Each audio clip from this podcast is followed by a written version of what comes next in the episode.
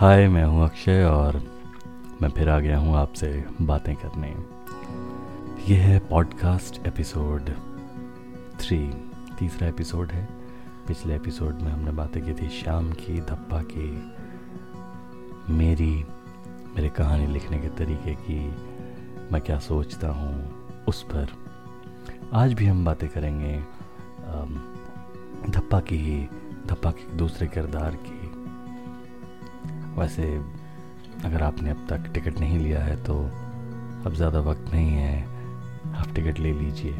तो कल जैसा कि मैं बता रहा था कि मैं काफ़ी वक्त से सोच रहा था पॉडकास्ट शुरू करने के बारे में, फिर मेरे दिमाग में ये आ रहा था कि कोई ख़ास वजह तो नहीं चाहिए, फिर वजह भी मिली। दप्पा वो वजह जिसके कारण मैंने ये पॉडकास्ट शुरू किया। हालाँकि अभी मैं सोच रहा हूँ कि मैं चार या पाँच एपिसोड की ही सीरीज़ रखूँगा, एक लिमिटेड सीरीज़ उसके बाद मैं पॉडकास्ट के बारे में फिर रीथिंक करूँगा, क्या मुझे और उसको कंटिन्यू करना चाहिए या नहीं। और मैं चाहता हूँ कि आप भी मुझे बताएँ कि क्या मुझे इस बातचीत को आगे जारी रखना चाहिए या नहीं।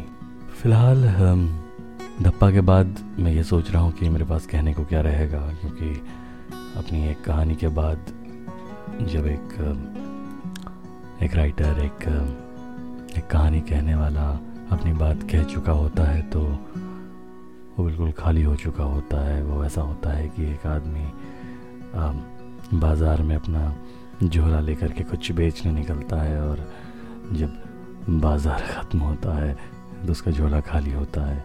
तो वही मैं सोच रहा हूँ कि डब्बा के बाद मेरे पास बात करने को क्या रहेगा? जैसा कि मैंने बताया था कि मैं बहुत ज़्यादा बातें नहीं करता। खैर, वो एक अलग मसला है। देखते हैं। फ़िलहाल तो हमारे पास कहानियाँ हैं, हमारे पास किरदार हैं।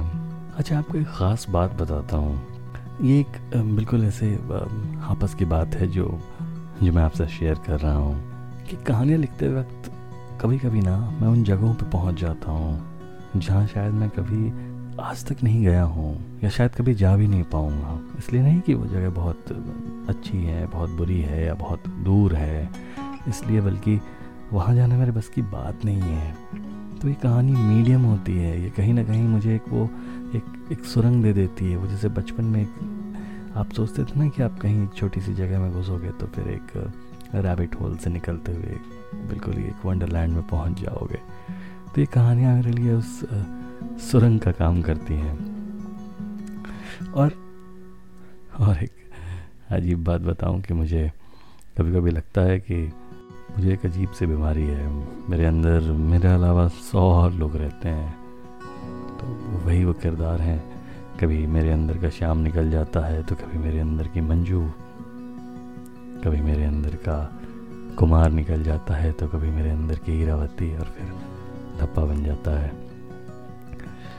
आज हम बात कर रहे हैं मंजू जी की। मंजू धप्पा का एक बहुत ही अहम किरदार है। मंजू सिर्फ़ एक एक औरत नहीं है, मंजू मंजू अपने आप में एक एक प्रतीक है समाज के उस उस खास स्तंभ का, जिसके बल पर यह समाज चल रहा है। हम इंडियन सोसाइटी की बात करें हम, अगर हम अपनी सभ्यता की बात करें तो हमने महिलाओं को, औरतों को एक खास जगह दे रखी है, एक रुतबा दे रखा है। हमने उन्हें एक पद पर प्रतिष्ठापित करके रखा है। बट द सेम टाइम कभी कभी मुझे लगता है कि हम बहुत हिपोक्रेट समाज हैं। हम हम ही वो समाज हैं जो उस औरत को कभी कभी इस कदर बेइज्जत करते हैं, इस कदर उसकी इज़्ज़त को तार तार करते हैं कि कभी कभी मुझे शर्म आती है अपने आप को। इंसान कहने में भी, उस समाज का हिस्सा कहने में भी, जो औरत की इज़्ज़त नहीं कर सकता, जो जो उसका ख्याल नहीं रख सकता। मुझे ऐसा लगता है कि औरतों के बारे में लिखा बहुत जाता है, औरतों के बारे में बातें बहुत की जाती हैं, पर औरतों के बारे में सोचा बहुत कम जाता है।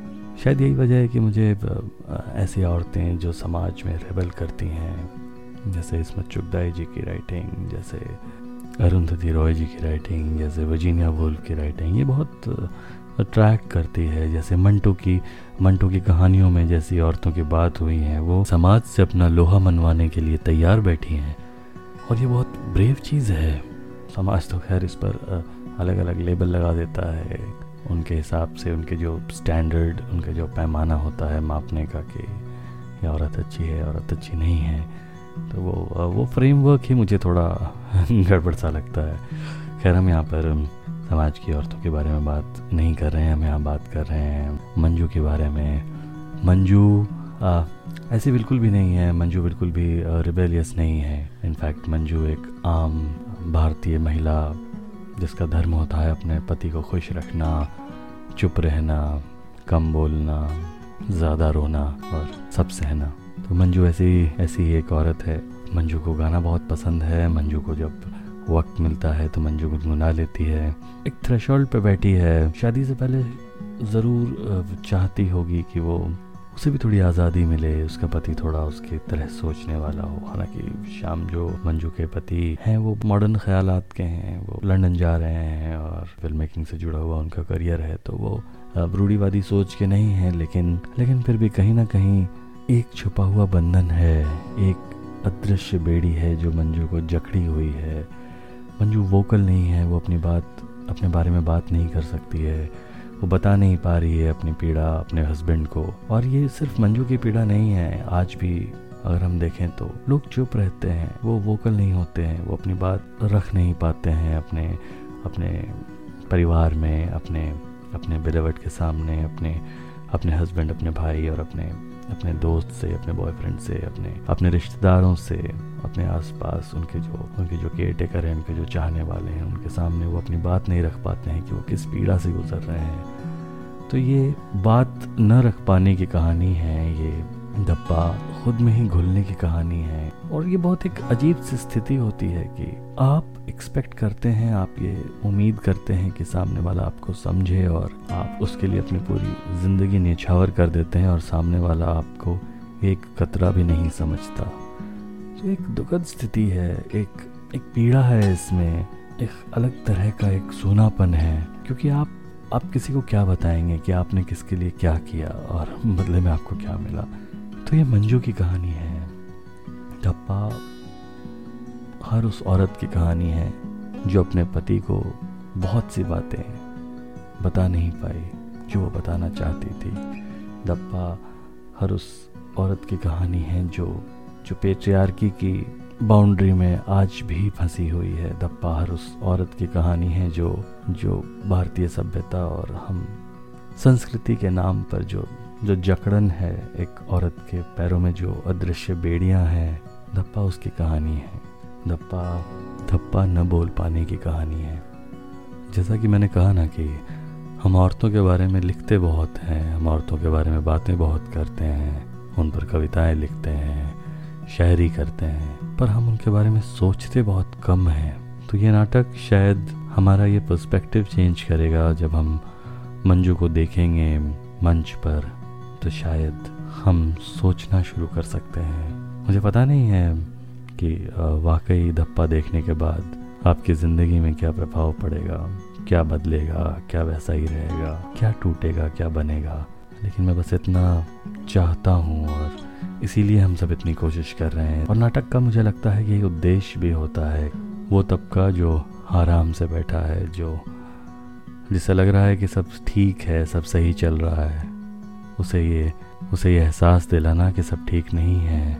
और जो जो तबका, जो बहुत डिस्टर्ब्ड है, जो जो बेचैन है, उसे थोड़ा आराम देना।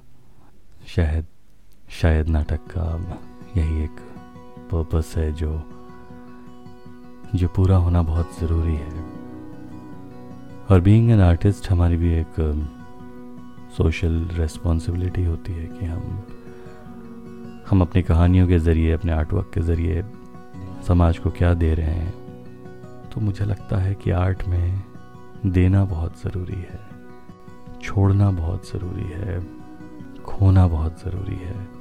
तो ये तो फिलोसफिकल बड़ी बड़ी बातें हो गई, आप, आपने अगर अपनी टिकट बुक नहीं की है तो फिर से याद दिला देता हूँ 18 जून शाम सात बजे सेंट एंड्रयूज़ ऑडिटोरियम बैंड्रा में धप्पा का प्रीमियर होने वाला है, जहाँ ऐसी ही छोटी छोटी एहसासों छोटी छोटी घटनाओं और उनके पीछे छुपे बड़ी बड़ी बातों की बड़ी बड़ी बातों के बारे में हम सोचने पर मजबूर होंगे जब हम धप्पा देखेंगे। मैं चाहता हूँ कि आप सब आएँ और इस फॉर्म का भी मज़ा लें। मंजू से मिलें शाम से मिलें, मैं आपका इंतज़ार करूँगा सेंट एंड्रयूज़ ऑडिटोरियम 18 जून शाम सात बजे। और हाँ सबसे ख़ास बात, क्योंकि ये नाटक 1950 के आसपास की कहानी है तो जैसा कि मैंने बताया था कि हम सेलिब्रेट कर रहे हैं उस गोल्डन एरा को 1950 1960 के। तो भूलिएगा नहीं, अपने बेस्ट विंटेज रेट्रो आउटफिट में आना। आइए ना थोड़ा सेलिब्रेट करते हैं 1960 को 1950 को, उस कमाल के गोल्डन पीरियड को जब जब वो ब्लैक एंड वाइट फ़िल्मों का दौर था, जब जब मधुबाला जी, जब नरगिस जी, जब नूतन जी, जब देव साहब, बलराज सानी भारत भूषण जी, आइए सेलिब्रेट करते हैं 1950 को धप्पा के ज़रिए।